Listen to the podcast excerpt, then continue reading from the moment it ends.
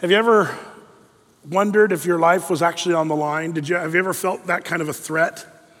Um, you know, uh, it's an interesting thing. I've had that a few times in my life, and, and it's funny, you, you kind of know it when it's there, I think.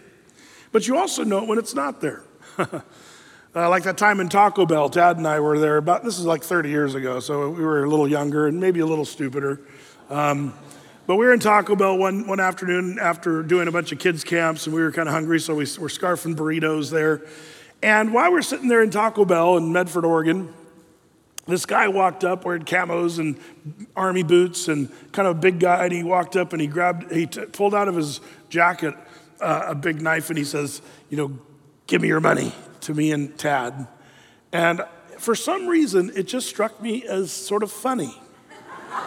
I, I, don't, I can't explain it. I don't know why. But the worst part was when I, when I was looking at this guy and kind of was ready, you know, I was ready to, to you know, I wasn't going to let him just stab us or whatever. So I was kind of, but, but I also kind of glanced over at Tad real quick and, and I could tell he thought it was funny too. and, and I'm not kidding. I don't know what got into us, but we just started laughing. It was, it was like uncontrollable. I mean, it was like we're like, you know, like we just couldn't. And so we were, we were laughing, and uh, we weren't laughing at him. Uh, we, I think we were laughing with him. No, we weren't doing that. It just seemed kind of ridiculous. It was almost like, man, you stab him, I got you. Uh, you stab me, he's got you. Like, like this isn't going to work out for any of us. So just, you know, we we're kind of thinking, just put the knife down. Well, that's what happened. We laughed him to where he just went, I'm getting out of here. And he slammed the knife down on the table and walked out of the store. Now, we just kind of ate our burritos and put the knife on the tray and threw it in the trash. And, and, uh, we didn't call the cops. I don't know why we didn't call the but it just felt somehow that we weren't really uh, at threat for whatever reason, had kind of a peace. There's other times, I remember when I was in Africa, we were uh, getting ready to leave the country in Bur- Burkina Faso. And um, it was back in the late 80s, I believe, early 90s maybe um, when they had just had a revolution a few years earlier, and, and the country at that time was a little, little sketchy, to say the least. Um, uh, for example, when I got there, they were all excited. They said, Pastor Brett, we're just like the Americans. And I said, How's that? And they said, Well, we're a democracy, and we elected a new president now, you know. And, and I said, Well, that's, that's great. Well, one of the missionaries said, Yeah, but tell, the, tell Pastor Brett how the guy got elected. Well, they said, Well, there were four guys running. This guy killed the other three, and he won. I was like, oh, wow. But that, uh, democracy at its finest. Probably work out better that way here anyway. But no, I'm just, just, just, just kidding. A little joke.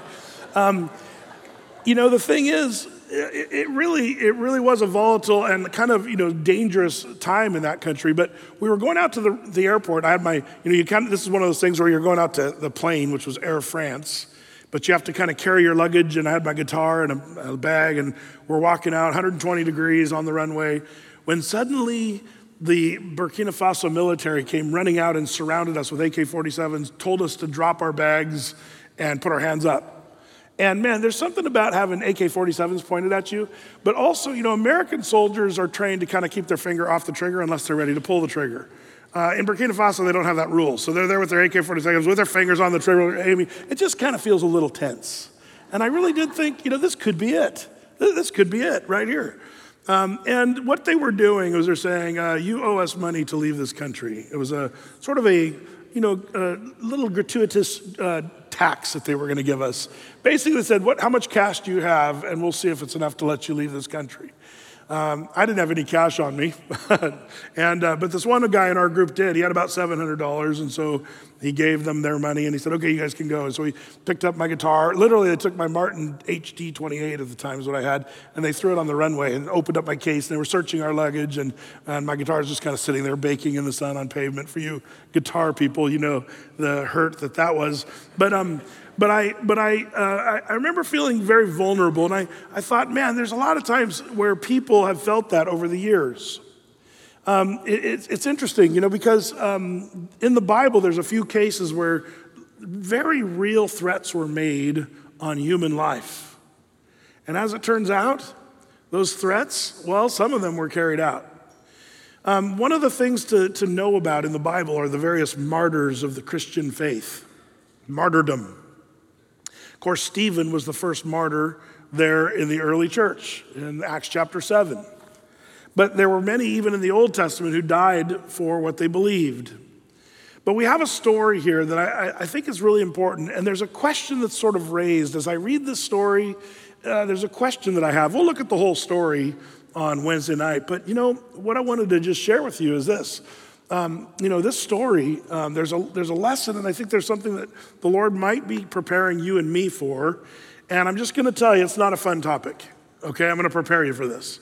Uh, you're saying, Brett, how can you t- take the story of Shadrach, Meshach, and Abednego and make it not fun? Well, I'll do it. If anybody can figure out a way, it's me. We'll have fun with it on Wednesday night. But there's something I want to share with you. So, what's going on? Well, if you remember last week, we saw Nebuchadnezzar dreamed a dream, and we spent last Sunday talking about that. Wednesday night, we saw the dream and the interpretation of the dream. And as it turns out, that uh, dream and the interpretation, well, Nebuchadnezzar dreamed about a statue. The statue's head was of gold, arms of silver, belly of brass, legs of iron, feet of part iron and clay. And on Wednesday night, we saw the interpretation was the head of gold was Nebuchadnezzar in Babylon.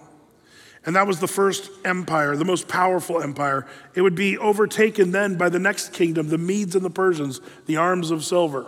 Then the belly of brass represents the Greeks who had come, and then, uh, you know, led by Alexander the Great. And then after that, the Roman Empire, the two leg, legs of Rome. And, and then there was a gap because of Israel, the ceasing of Israel to exist. And then, you know, the, the 10 toes and the clay, feet of clay and iron. We talked about what all that is. And if you missed that, I'd recommend that you uh, catch up on our Wednesday night study because the rest of Daniel sort of uh, leans heavily on that, that gap part of that dream that you need to understand. It's a little bit uh, complex. So check out our Wednesday night study to catch up on that. Well, all that's to say, Nebuchadnezzar hears this dream and he realizes he's the head of gold, but his kingdom's going to come to an end. That's the prophecy. That's what Daniel shared. Well, he makes Daniel in charge of all the magicians, Chaldeans, soothsayers, and you know the brainiacs and all that stuff. Daniel's now in charge of those guys. He raises Shadrach, Meshach, and Abednego. That's their Babylonian names. Their Hebrew names, Hananiah, Mishael, Azariah. He raises them up into sort of uh, uh, underlings of, of Daniel. And so these guys are all uh, high ups now in Babylon. Fast forward from that story about 20, uh, 23 years or so, um, what happens? Well, Nebuchadnezzar has an idea to build a statue. And he builds this statue. We don't know exactly what it looks like, but many scholars believe it looked like him. He builds this big statue, and he doesn't make it of gold, silver, brass, iron, iron, and clay. He builds this statue of, of just gold. What do you think he's trying to say? After 20 years, I wonder if Nebi's kind of like, eh, I don't think anybody's going to take my kingdom. I alone am the King of Kings. I shall last forever. I, I wonder if his, his little, you know, building of this statue, he's thinking somehow he's going to be able to bypass what God says is going to happen. But you got to understand, when God says something, he does it. But Nebuchadnezzar builds a, a, a big statue of gold. And, and here in Daniel chapter 3, he has the herald cry out, you know, when the, when the music plays, when you hear the, the, the harp, the psaltery, the sackbut, the dulcimer, those are biblical aged instruments. When you hear these instruments play, you need to bow down and worship the image which I have set up. That's what Nebuchadnezzar demands. And if you refuse to bow down and worship the image that I have set up, you'll be thrown into a fiery furnace and you'll be fried. Well, the story goes where there were three guys who were unwilling to bow down to Nebuchadnezzar's image. And you guessed it, it was Shadrach, Meshach, and Abednego. Man, what a bold thing. These guys knew Nebuchadnezzar is good for his threats. It's one of the things we've, we've seen in, in the scriptures about Nebuchadnezzar. Man, he, he, he did horrible things to people, fried them on barbecues, poked their eyes out just before, you know, he killed their family in front of their eyes. And then the last thing they see, then he poke, poke out their eyes. Like, he was a horrible guy, Nebuchadnezzar.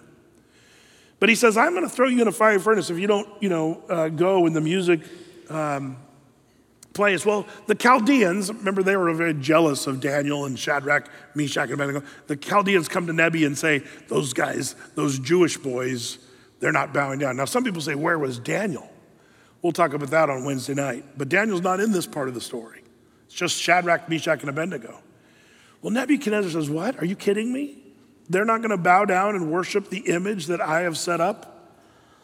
And so, you know, Nebuchadnezzar says, um, listen, let me, let me at them. Where are they? So he goes and speaks to them. And that's the verse. I want to focus on a single verse of this chapter that I think is going to be really important for us today. It's chapter 3, verse 14 for our text today. It says um, in verse 13 Then Nebuchadnezzar, in his rage and fury, commanded to bring Shadrach, Meshach, and Abednego then they brought these men before the king. And here it is, verse 14. And it says, Nebuchadnezzar spake and said unto them, Is it true, O Shadrach, Meshach, and Abednego? Do not ye serve my gods, nor worship the golden image which I have set up? As it turns out, Nebuchadnezzar is, is kind of flabbergasted. Is it true? Are you kidding me? See, you have to understand what's going on here. These guys, Shadrach, Meshach, and Abednego, these guys, well, as it turns out, they're unwilling to bow down. But why would Nebuchadnezzar be so shocked? Here's perhaps why. In some ways, you can almost see Nebuchadnezzar going, Come on, man, I have blessed you guys. I have brought you from Jerusalem, that hick town from over in the, you know, the, the west, and I brought you to the glorious city of Babylon. I've clothed you and fed you and I've educated you guys and I've, I've, I've let you come and do what you want. You can worship your gods and do whatever you want. I've let you do all that. Now it's your time to pay me back with just one simple little thing. One simple little thing. All I want you to do is when the music plays, then you bow down and you worship this golden image I set up. Come on. Now remember, you know, you and I, as monotheists, we kind of go, well, yeah, that's asking a lot. We, we believe in one God and there's only one true God. But you have to understand, the Babylonians knew nothing of that. They were a polytheistic culture that was just so common. Everybody worshiped many gods. So, what's the big deal asking just to worship another golden image? It's not that too much, you know, to ask. If you're Nebuchadnezzar, but these Jewish boys, they knew one of the big Ten Commandments: "Thou shalt have no other god before me." Thou shalt not, you know, um, make unto thee any graven image. Like these guys knew, the Jewish boys, they knew. Even though the Jews had become very pagan, uh, largely, and that's one of the reasons the Lord wiped them out in Jerusalem, is because they were worshiping many gods. But Shadrach, Meshach, and Abednego had a conviction in their heart where they said, We're not going to bow down. We're not going to do it. But the world Babylon, Nebuchadnezzar just can't get it in his brain to understand why these three guys would do that. And he says, Is it true that you're, that, what? Like, you, that's the thing I want you to sense is, is that Nebuchadnezzar's sort of scratching his head, going, What is the deal with these boys? Well, now he's furious in a rage. And he tells them, Listen, you better do it. I'm going to give you one more chance. And, and, and I'm going to, you know, if, if you don't bow down, man, I'm going to throw you in the fiery furnace. And I love, you know, Shadrach, Meshach, and Abednego. Their response was really something. Um, you know, Nebuchadnezzar says, We're going to throw you in the fire, and we'll see if your God can deliver you from the fiery furnace. Well, the, the boys, they say, Well, we're not going to bow down, even if we, we believe our God is able to save us and deliver us from the fiery furnace. But even if he doesn't, we're still not going to bow down and worship the image which you set up. Man, don't you love the boldness of these guys? They're bold and they're not afraid to stand, uh, you know, for something. It's an old saying: you got to stand for something or you'll fall for anything. I love that these guys were willing to stand and say, "We will not bow down to the image," even though the whole Babylonian Empire and the king's going, "What? Is this true?" That you're not willing just to now now i don't know about you. Would you be tempted at this point to you know just bow down? Like i could see in my mind a little mental gymnastic. I could see in my mind standing there before it all happens okay they want me to bow down. I'll tell you what lord i'm going to bow down not to the image. I'm going to bow down to you and i'm going to be praying to you the whole time. Uh, and i'll be good to go. Could they have done that? Like here's an interesting question for you to think about let's just say Shadrach, Meshach, and Abednego bowed down and worshiped the image. Would they have gone to hell? Well, it's an interesting thing because there's, there's people we know that are in heaven because they made the hall of faith in Hebrews chapter 11. But those guys, some of them even worshiped images and idols, and God forgave them. Could God forgive Shadrach, Meshach, and Abednego if they bowed down in a moment of weakness? Could the Lord have forgiven them? The answer is absolutely yes. So maybe you just do that. I'm just going to bow down, and then I'll say I'm sorry tomorrow, or a week from now, or 20 years from now. Just I'll just I'll just do it in a moment of weakness. I'm going to bow down, and then then the Lord will forgive me because He's merciful and His mercies endure forever. Uh, so I'm good to go. Like I can see why they would sort of bail and just sort of say, okay, let's worship the stupid image for a few minutes. But I, I think there's something going on here, and there's, a, there's a, fortitude in these guys that I wonder does that even exist today? The strength and courage that these three boys are you know, displaying here, does that even exist today? I think it does. We saw it in Columbine at the shooting in the high school when a young girl, Cassie Bernall, standing in the library, had already seen some of her friends shot down by the two gunmen there at Columbine shooting years and years ago. And when they came to her, they said, Do you believe in God? If you say yes, you're pulling the trigger. And she said, I believe in God. And they shot her and killed her right there. Modern day martyr because she was a Christian. And she had the fortitude. She could have said, No, having already seen all her friends killed. She could have said, No. What is it that gets into a person to stand their ground for just saying something with your mouth? See, I, that's where I think we lack the fortitude today. As a, as a Christian group of people, do we have the wherewithal to even say our words matter and things we say with our mouths and things we do, like bowing down to something? It actually matters to God, and somehow it matters in eternity. And how does that matter? And, and what's the big deal? Why did, if you read the Foxe's book, Book of Martyrs, you know, why did all those Christians in the first century, by the hundreds of thousands, why did they all go down in deaths, brutal deaths? Not willing to deny their faith in Christ. I wonder if, if, if, our culture, if our generation, if this nation that we live in, if, if, there's, if there's many of those kind of Christians that have the courage to stand up. See, that's the thing. Well, you know the story. Nebuchadnezzar says, you know, well, we'll see if your God can help you. Well, even if he doesn't, we're still not bowing down. I love that. That's faith right there. And you know the story. So Nebuchadnezzar heated up the furnace seven times hotter. Now, this cracks me up. When you get mad and you do stupid things, that's Nebuchadnezzar. You know, if you're wanting to torture people and make them hurt, you simmer, put it on simmer, you don't put it on hot. You know, they, they heat it up so much that the Babylonian soldiers that throw these guys into the fire furnace, the, the guys that are trying to throw them in, they're burnt to death. Just by trying, these big Babylonian soldiers die and they have to get some other soldiers and say, okay, now you guys get in there and try to throw them in at a distance because it's so hot. Now, if I were making a movie, I would have made uh, the movie, uh, and the person I would have got to star, of course, he's not here anymore, but remember the actor that played Barney Fife on the Andy Griffith Show? Don Knotts. I would have got Don Knotts to play Nebuchadnezzar because Nebuchadnezzar seems like a goofball to me. Kind of a man that thinks he's full of authority, but he's really not. Um, well, that's, that's, that's Nebi. And they throw the guys in and they look in the furnace, and Nebuchadnezzar says, Wait a minute. Yes, O king. Didn't we throw three guys in? Yes, O king. But I look in there, and there's a fourth guy, and, and he looks like the Son of God. Yes, O king. He's totally blown away because they throw him in. And the guys, they're not burning. They're just walking around in there talking to the fourth guy. The only thing that burnt was the ropes that were tying them up. The Bible cracks me up because it says they didn't even smell like smoke when they came out.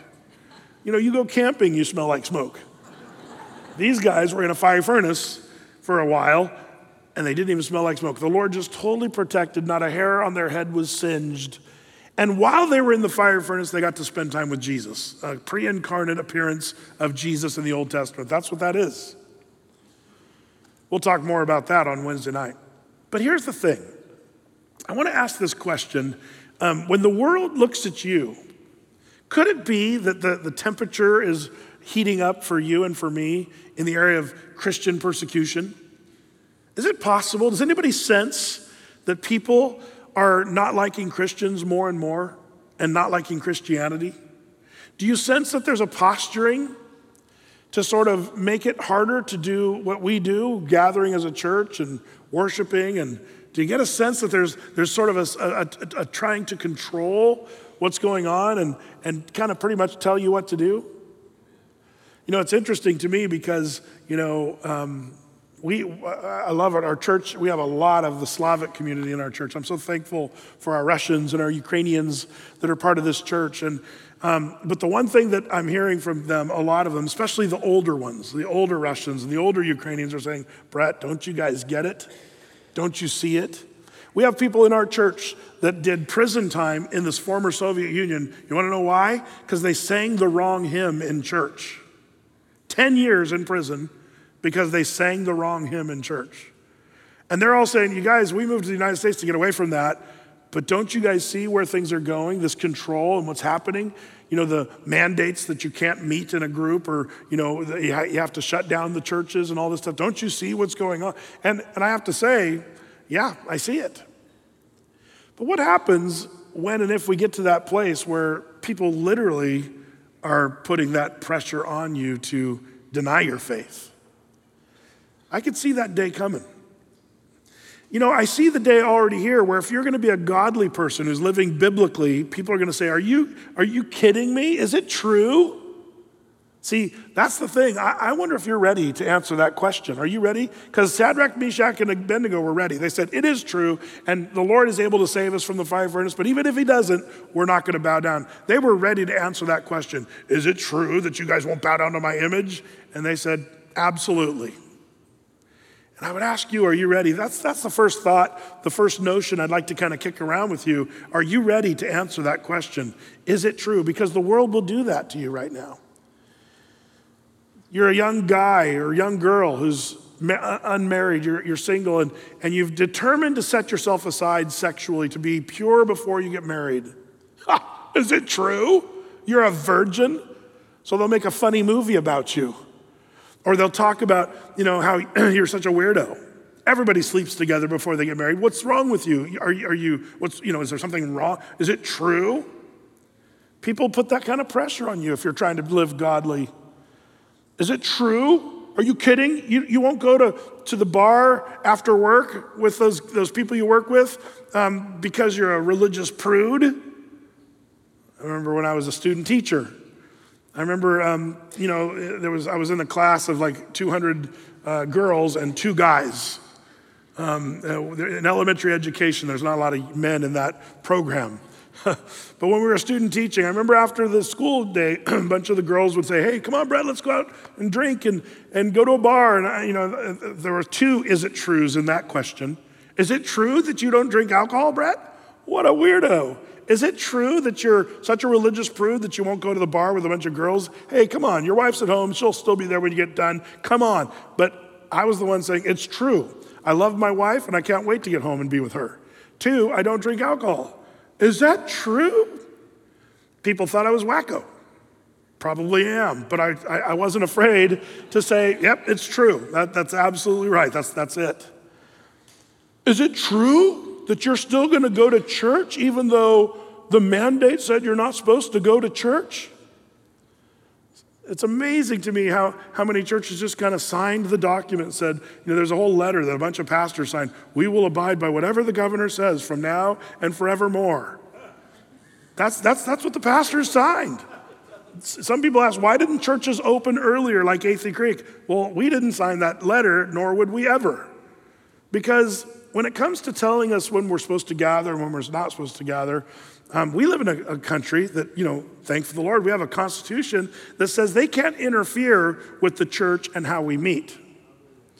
And so we, we, we're thankful. Now, now, by the way, even if we didn't have the Constitution, like the church in the former Soviet Union, there were churches that met with or without governmental approval. Um, but they had to pay for it. Are, are you ready to do that? Is it true that you have a business, a construction company, and you're not cutting corners like everybody else? How are you going to be able to afford it? We cut corners, you don't. You're making us look bad. And is it true that you're a man of integrity and you're trying to have your company do things right? No way you'll be able to afford that. Is it true? I mean, this world we're living in is asking those kinds of questions a lot. It's amazing if you're trying to live biblically, some people think you're just wacko. Is it true that you're not going to dump your, you know, stupid husband? Divorce him? Well, the Bible says that we're not supposed to divorce each other. Yeah, but but he's a jerk. Well, that would give everyone grounds for divorce if that were, if that were the grounds for divorce. Uh, yeah, any woman could divorce her husband. See, to live biblically like that, well, it's, it's kind of a hard thing. I'm going to be honest with you, at Athey Creek, this has been a hard one. Because if I were writing the Bible, I would have said, there are several grounds for divorce. I'd say, like Jesus said, you know, Matthew talked about if you're uh, committing adultery, and then there is grounds for divorce in the Bible. We believe that because that's what Jesus said. But I would have added to that, I would have also said, if a man's physically abusive to his wife, she can also divorce him, and she can also have someone shoot him in the head. That's what I would have probably written in there if it was just me. But you can be really glad that I'm not the author of the Bible. Um, now you say, Brett, well, what is a woman supposed to do if, if she's got a physically abusive husband? Well, there are things the Bible talks about. Do you think that, that the Lord would want a woman just to stay in a house and be beat up? Of course not. And, and man, Athey Creek's been a part of helping women get out of dangerous situations. And that's what we believe. But here's the hard part of that. I'd want to say, not only are we going to help you get a house, but we're going to help you get a divorce because that guy was physically abusive. That's what I'd want to do. The Bible doesn't give us that out. Is it true, Brett, that you don't see uh, abuse as a grounds for divorce? It's not me, it's, it's what the Bible says. So, what do we do? Well, we get the woman out or the kids and the family out of the house and we'll help them and we'll get the counsel to this guy or jail time or whatever he needs. And until, before she'll move back in, we need to know that he's been fully restored, fully changed, and transformed before we see her go back into that house. It's a hard thing. I would have written the Bible differently, but it is true. We follow the biblical example and the biblical model. The world doesn't like that. The Nebuchadnezzars of this world are insisting that we bow down to their virtues and their worldviews. Is it true, Pastor Brett, that you won't call a biological male a female, even if he kind of identifies as a female? It's true. The Bible says that God identifies people as male and female. Anything in between, or all these different genders now that there's 25 or 65 or infinite numbers of genders now, is what they're trying to pass off in our culture. As it turns out, the Bible doesn't support that. And it is true, I stick with God's word, what the Bible says. And, and the Bible teaches that we're not supposed to lie. And so when somebody's trying to force us eh, to tell to say we're supposed to call Bruce Jenner, you know, we're supposed to call, you know, him or her, well, Brett, that's just hate. You're a hater. Nope. I'm an honest person and I don't like to lie. Biologically, I saw him win. When I was a kid, I had the Wheatie box. He was a guy and he won the decathlon and he was a hero of us all. But just because he identifies as a woman does not make him so, according to the Bible. I'm telling you something that people are going to hate you for this. They already do hate me. I'm getting used to it. but if you knew my heart, which a lot of people don't take time to get, I care about Bruce Jenner. My heart breaks. My, my heart breaks for the trans, transgender community because you know what? 40% suicide rate is unacceptable. It's the highest rate of any group of people of suicide, the transgender population, and we're just feeding it to them saying, oh, yeah, it's a great lifestyle. And oh, you're eight years old and you want to be transgender? We'll start giving you the meds and we'll start making transition. We're, we're doing horrible things to people today. Horrible. And people don't care one bit about the transgender person. Psychology is even being sort of shy and blushing when it comes to saying, well, yeah, we probably shouldn't be doing this. The, where are all the psychologists today saying, yeah, all the studies say this is not what we should be doing, supporting this. But there's agendas, and the world has its agendas, and it wants you and me to bow down to their image. Are you ready to be a person who stands up for what you believe in? The world will be shocked. Is it true that you will not bow down? So, the question, are you ready? Is it true? That's the question. If your answer is no, Brett, I am not ready and I think you're a homophobe bigot. Um, well, people are good at calling names and stuff like that, but if it's not true, what, what do you do? If the answer is no, and every time the world puts something in front of you and you're not willing to say, I'm going to stand for what I believe in, if the answer is no, what do you do then? You know, it's an interesting thing because you have to kind of ask yourself, why am I unwilling to stand with what the Bible says? Or why am I afraid to stand up for what's right? What is it in me that makes me nervous about speaking as boldly, like Brett, as you're just doing right now, talking about meeting in churches and transgender issues and marriage and divorce? Like those are those are touchy subjects. Why are you bringing all those up? Some of you are mad at me too. Or is it true? I'm leaving this church. Pastor Brett. We get that. Get that all the time. But if the answer is no, are, are, are you sure you haven't been in Babylon just a little too long? Are you sure you haven't been drinking the Kool Aid just a little too long? The world and its plans and its purposes are failing miserably. God's word has worked for thousands of years. It's only in the last few years we've done the whole transgender thing and celebrated all that stuff. It's only the past few years, and it's a total disaster. And people's lives are being messed up. If the answer is no, it, uh, it's not true, I'm not going to stand up, then what is it that's going to fix that? You know, I, I, love the boldness of Peter there in Acts chapter 5, verse 29, where he said, We ought to obey God rather than men. You know, it, is is it possible that you've, you've become conformed to this world? That's been a theme lately in Daniel, even in Ezekiel and Jeremiah. One of the themes we've had is that, you know, Romans 12, 2, where it says, you know, be not conformed to this world, but be transformed by the renewing of your mind that you may prove that which is good and acceptable in the perfect will of God. But I, am worried that so many of us have been in, in this world too long, we've become of, part of this world. And our mindset and our thinking has become, you know, jaded and even calloused and perhaps seared. Seared? Yeah. Listen to this. You know, Paul the Apostle talked to young Timothy about this. He said, In the last days, now in the, the Spirit speaketh expressly in the latter times, some shall depart from the faith. That's happening left and right. Giving heed to seducing spirits and doctrines of devils, speaking lies in hypocrisy. Question Is anybody speaking lies today? Are there people that are lying but also hypocrites? Like, I'd say we, as much as I can remember in ever culture, as, as from the time I've been alive, I've never seen so many liars that are hypocrites. And the Bible says in the last days, don't be shocked when you see people lured away from truth, seduced by seducing spirits, doctrines or teachings of devils, speaking lies and hypocrisy. Listen to this having their conscience seared as with a hot iron. The searing of one's conscience. What happens there? Well, you have your conscience seared. That means you, you no longer have a sense. You, don't, you no longer have a sensitivity to, to things that are, should be known. Your conscience is part of you that God built that teaches you to know. I like to call it your knower. When you're just walking around, you're like, well, I know I'm not supposed to do that. How do you know that? Did somebody teach you? there's just certain things that humanity knows. Fortunately, we still believe in certain things like you shouldn't rape someone. Fortunately, most of humanity says, yeah, rape is really wrong. How did they know that? Well, as it turns out, God gave you a knower, and you know that that's wrong. Um, that's your conscience. But the problem with the last days is people's conscience become seared as with a hot iron. And the question is, has your conscience become seared? Have you been living in Babylon just a little too long?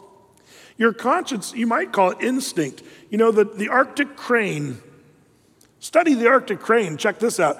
It's amazing about the Arctic crane because the Arctic crane goes from, you know, the Arctic region and they fly south every year for the winter. And everybody knows that birds fly south. That's great. But the Arctic cranes, most of them, almost all of them, go to a single island um, somewhere in the Pacific, way out, down in the south. And it's a little tiny place where all the Arctic cranes go. And at a certain time of year, it's just the island's covered with Arctic cranes. Here's the thing that science can't figure out how do the Arctic cranes know how to get there? They don't have compass, they don't have navigation equipment. They just start flapping their wings and flying. And if they're off by 0.002 degrees, they'll be off by miles by the time they get over the island. They won't even find the island. How is it these birds know how to fly? Was it just evolution by accidental circumstances? These birds know it? Um, because they have bird brains, literally. they're literal bird brains. And yet they're smart enough to know. God built that in them. It's called instinct, but we, we know that God made it so these birds know exactly where to, where to fly. That's not a coincidence. That's what God does. And in the same way, God created humanity with even a more intricate knower called our conscience. God's given that to us. But what can happen if you're not careful with the world tugging on you constantly, your conscience can become seared as with a hot iron. Man, how do you get unseared? First of all, pray, Lord, would you just resensitize me to your truth and your word? You know, don't be conformed to this world, but be transformed by the renewing of your mind. How is your mind renewed? By getting into the world, oh, the world, not the world, the word, the word of God, and, and knowing the scriptures. Pray and say, Lord, you know, peel back the calluses. Unsear my conscience, Lord. Give me a sensitivity to what's right and wrong, and a boldness and a courage to stand for what's good. We're living in a day, folks, and I know this is why it sounds so doom and gloom, but I, I wouldn't be surprised if you're going to be called out soon, whether you're going to be a faithful Christian and stand for truth, or you're going to cave in and be like the rest of the world. It's amazing because there's, there's things happening. I mean, are you watching what's going on in Australia? Like it's amazing right now. The, the vaccines and the, and the masks and the mandates and people running around the streets and riots and craziness. And, and people are being forced to do things and I'm not arguing, I talked about the vaccine last week. I'm not arguing pro or con, but it is interesting that they're, they're, the governments are getting very, very comfortable just making people do stuff. And that's an interesting thing. Mark my words, one of the things where the gravity naturally flows is to attack people of faith. And I wonder if maybe this, instead of a nice coloring story for Sunday school, Shadrach, Meshach, and Abednego might be a wake up call for us who are living in these days that I think Timothy is hearing from Paul about? If the answer is no, I'm not willing to, to answer that question. It is true that I'm standing on things that are right and I'm not going to bow down to the image. If you're not willing to say that, man, it's, it's going to be it's going to be brutal. You know, it's funny, we can have a little pain now by not caving in and an eternal life of joy. Or we can have a little joy now and not be persecuted and have an eternal life of pain. What do you mean, Brett? Well, we've considered are you ready to answer that question? Is it true? Are you ready? If the answer is no, well, then you got to renew your mind, have the Lord do a work. But what if the answer is yes? Yes, Brett.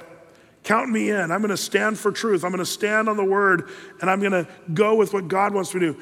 Then what is what what then? What do you do with that? Well, I, I want to give you a few of the incentives why did the martyrs of the Christian early church stand for truth? Why would, why would James, the apostle, allow himself to be tied up and sawn in half lengthwise? All they wanted him to do is recant and say, Jesus did not raise up from the dead. And they, they were using a saw. Some, some historians say it was a wooden saw that they had made out of like wooden teeth, wooden saw, and they were cutting James in lengthwise in half. And all they had to do is say, I don't believe in Jesus. Jesus didn't rise from the dead. What is it that got into a person say, go ahead, saw away. I'm not caving in my faith of who Jesus really was. Well, James must have believed what he saw. He saw a resurrected Savior, Jesus, one of the many hundreds of evidences that Jesus really did raise up from the dead. James was not willing to say, oh, it was just a joke we played, we hid the body, he really wasn't alive somebody would have caved. James sure didn't. They sawed him in half. Peter, when they came to crucify him on a cross, like they did Jesus, Peter said, I'm not worthy, as church history tells us. Peter said, I'm not worthy to die the death of Christ. And so they took the cross, turned it upside down, and crucified him upside down. You know, these Christian martyrs, if you say, Yes, I'm willing to stand, why would you ever suffer? Why would you get fired from your job? It could happen. There's people being fired from their jobs because they're not getting the vaccine, teachers and medical professionals and what have you. Um, it's funny how the pressures are starting to wind up in this world. What do you do? Well, the, the couple words. First of all, Galatians, you know, six nine. Don't be weary in well doing, for in due season you'll reap a harvest if you faint not. Don't be weary. I, I do worry that sometimes the Christians, one of the reasons we cave, is because we're just tired. We're tired of all the conflict. We're tired of people being angry, and we don't want to make waves, and we're just tired. But the Bible says, don't be weary in well doing. You know, you, you, you might have to be willing to lay down your life even someday. Why would we do that? Well, here's probably the biggest point of why somebody would lay, lay down their life and even risk death uh, if you had that kind of a faith, the, the, the faith like the, like the Shadrach and Meshach, even if the Lord doesn't save us, we're not going to bow down. Like that kind of a mentality, we're saying, I'm willing to lay my life down for something. Why would you do that? If the answer is yes, why would you do that? Well, the answer, I think, is sort of tucked away in the book of Hebrews. Let me just read it to you. Uh, it's Hebrews chapter 11, verse 32. It says, and of course, Hebrews 11 is the hall of faith, all the great men and women of faith listed there in Hebrews 11. But as he's talking about all these people, he says in 1132 through 35, And what shall I more say? For the time would fail me to tell of Gideon and Barak and Samson and Jephthah and David also and Samuel and of the prophets who through faith subdued kingdoms, wrought righteousness, obtained promises, stopped the mouths of lions, quenched the violence of fire. Who was it that stopped the mouths of lions? Daniel. Who was it that quenched the violence of fire? Shadrach, Meshach, and Abednego. They escaped the edge of the sword out of weakness, were made strong, waxed valiant in fight, turned to flight the armies of the aliens. Women received their dead raised to life again, and others were tortured, not accepting deliverance that they might obtain a better resurrection. There's some operative words in this that I want you to kind of see here. First of all, we can see Shadrach, Meshach, and Abednego, the story of the morning, tucked away in this list the, those that quench the violence of fire. That's Shadrach, Meshach, and Abednego being referred to there. Why would they be willing to die? Well, the Bible gives us the answer here. Along with the others that were tortured, not accepting deliverance. In other words, they, they could have said, Okay, I deny this and, and, and save me from being thrown in the fire furnace. But rather than being delivered, they chose to go to death. What crazy person chooses death? the person who understands that they might obtain a better resurrection. What does that mean? That means that the person who dies the martyr's death, as it turns out, they have a better resurrection. What is that? It's just saying that when you resurrect from death to life eternal, it's going to be better. Whatever that means, it's going to be better. Well, Brett, what are you, a bunch of Muslims blowing yourself up, hoping you have 72 virgins when you die? It's funny how the, the, the, Muslims borrowed so much from the Bible. You know, Muhammad, in the writing of the Quran and all this, they borrowed all kinds of themes, but they're very twisted, weird versions of that. Let me just tell you how that works out here. The, the, the Muslim, the, the, the fundamentalist Muslim who blows himself up on the streets of Jerusalem trying to kill women and children in the market, they believe by that kind of jihad behavior that they're going to die and blow themselves up and they're going to end up in you know paradise with their 72 or whatever virgins the funny thing about this this is true you could look this up the, the muslim scholars are a little troubled because they're having trouble even today with all these years from 600 ad to now they're realizing the word virgin might just be translated raisins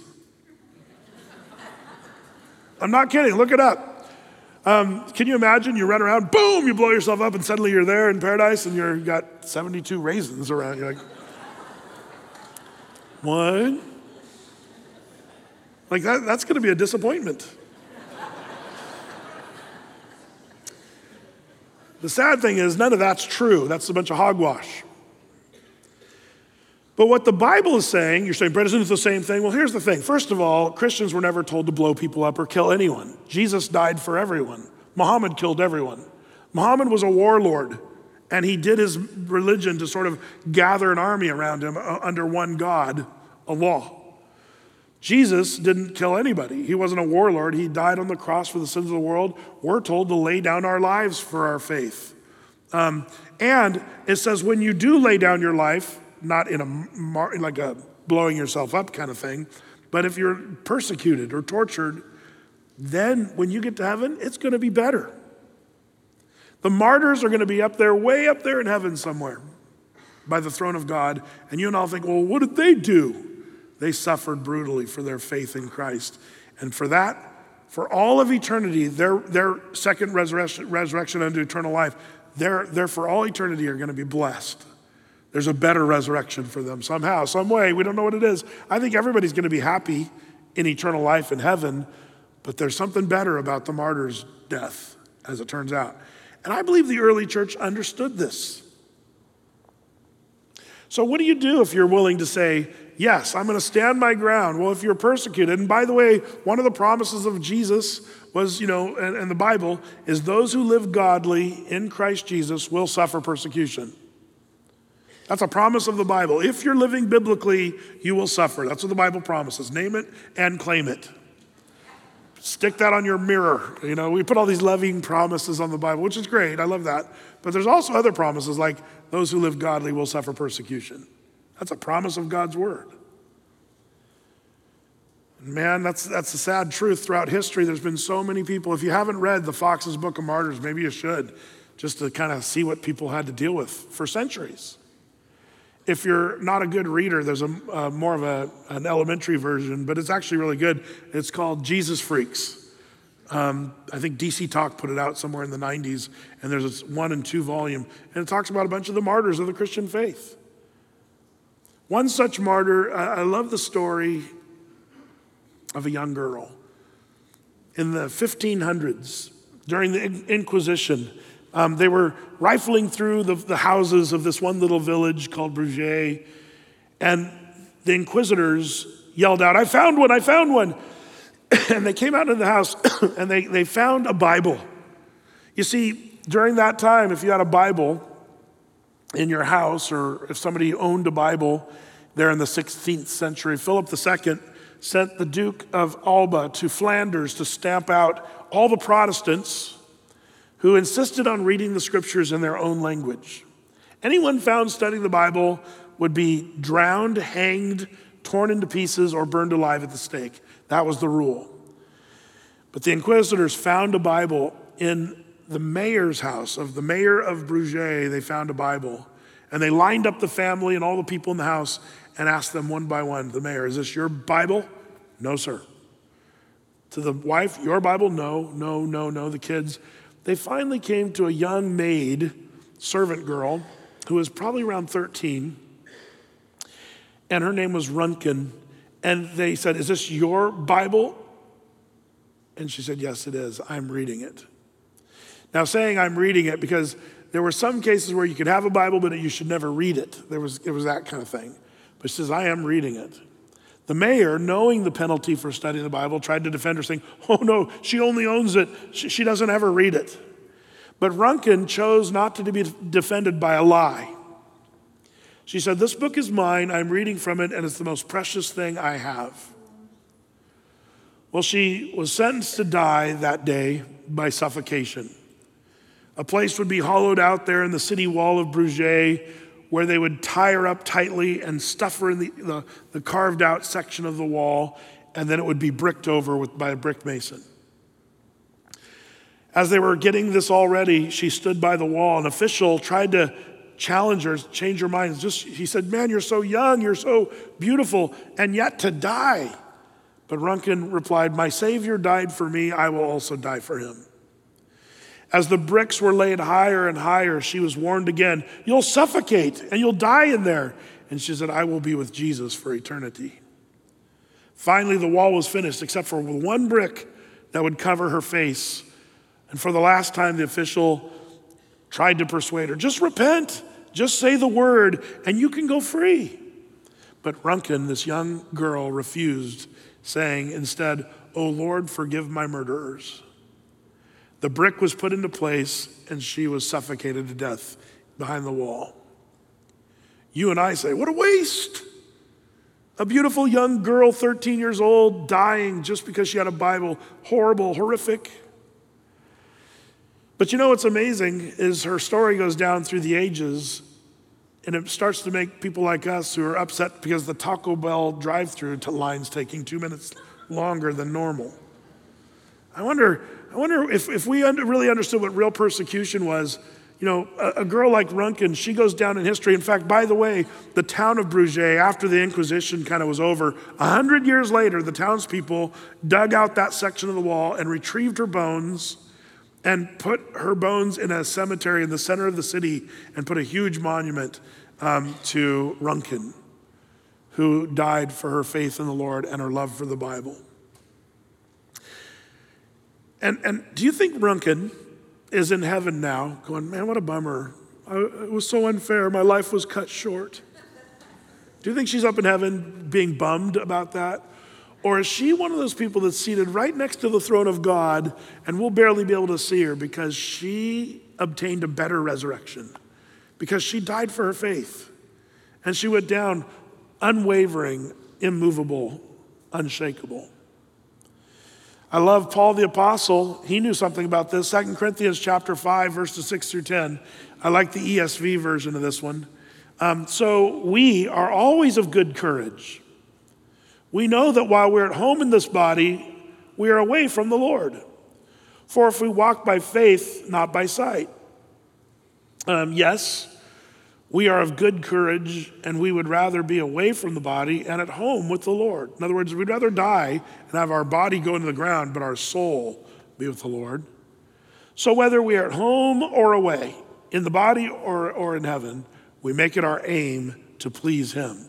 For we must all appear before the judgment seat of Christ so that each one may receive what is due for what he has done in the body, whether good or evil. Paul says, Be of good courage, you guys, because when we die, we're going to stand at the judgment seat of Christ where the Lord will give you rewards for how you live this life. And if you, and if you stand for what you believe in, and if you're strong and of good courage, then guess what? You'll have blessings in heaven. Whether you lived good or evil, the Lord's going to reward you at the judgment seat of Christ. That's one of those judgments. The great white throne judgment is for those who have sinned and never accepted Christ. They'll be judged and thrown into hell from there. The, the Bema seat judgment, or the judgment seat of Christ mentioned here, is where you're judged according to your works. And you'll be given rewards based on how you live this life, whether you stood up or if you caved. I think the Lord might just be preparing you and me, us as a church, to say, Lord, make us ready. Help us to think through what happens when they say, Are you one of those Christians that believe the Bible? Are you willing to, to answer that question? Is it true? Is it true that you believe what the Bible says when it calls homosexuality a sin? Is that true? There's a lot of people today that are caving on that one because, well, they'll call you names and call you a hater and all this stuff. Even though the Bible said this for centuries, um, now they're trying to say that it doesn't say that, even though it does. It's amazing how the, the Bible talks about how in the last days they'll, they'll call good things evil and they'll call evil things good. And the question really is are you willing to stand up? And, and, and you know, this battle's kind of being lost, I think, largely today, which probably will be more and more lost as we get closer to the end. But the battle's being lost largely because everybody's being so silent in their faith. There's so many people that are afraid to say, yeah, homosexuality is a sin. We love people, whether they're gay or not. We love them and care about them, but it's still a sin. Just like, you know, somebody who robs a bank, it's a sin. If somebody tells a lie, it's a sin. Same. Um, and we're all sinners. We don't call ourselves better than anybody else. I'm not better than the gay guy. It's just, it's still called sin, and we call it sin. Well, the Bible says we don't, you know, we, we shouldn't waver on that. And yet, man, the world is wavering. The Christian church is wavering. We're afraid, and we've become fearful men, fearful women. And I, I wonder if maybe this little story of Shadrach, Meshach, and Abednego might just stir in your heart maybe a change of direction. Rather than caving into the world and being afraid, the Lord has not given us over to that spirit of fear, but of love and power and of a sound mind. That's what the Lord's called us to. May the Lord give you wisdom in these days. We're not asking for trouble. We're not looking to be unpleasant. We do love people. The church, in fact, loves people better than the world a hundred times over. But the, but the truth is, the world hates us for it and the world is going to hate us more and more. Jesus talked about this is going to happen, especially in the last days. And the question is, are you ready to answer the question, is it true? Is it true? Let's bow our heads, please, as we close this service. Lord, I pray that you would help us to be a people who are cognizant of what your word says and that we stick to it and go with it, not easily cave in to this world's pressures Lord, I pray that our lights would shine before all men, even the men that hate, even as Stephen, they gnashed their teeth and hated him, but he just shined his face brightly, even as he was martyred and was taken up into heaven. So, Lord, help us, I pray. Bless your church as we live in these difficult days. And this we ask, Lord, And we thank you in Jesus' name. Amen.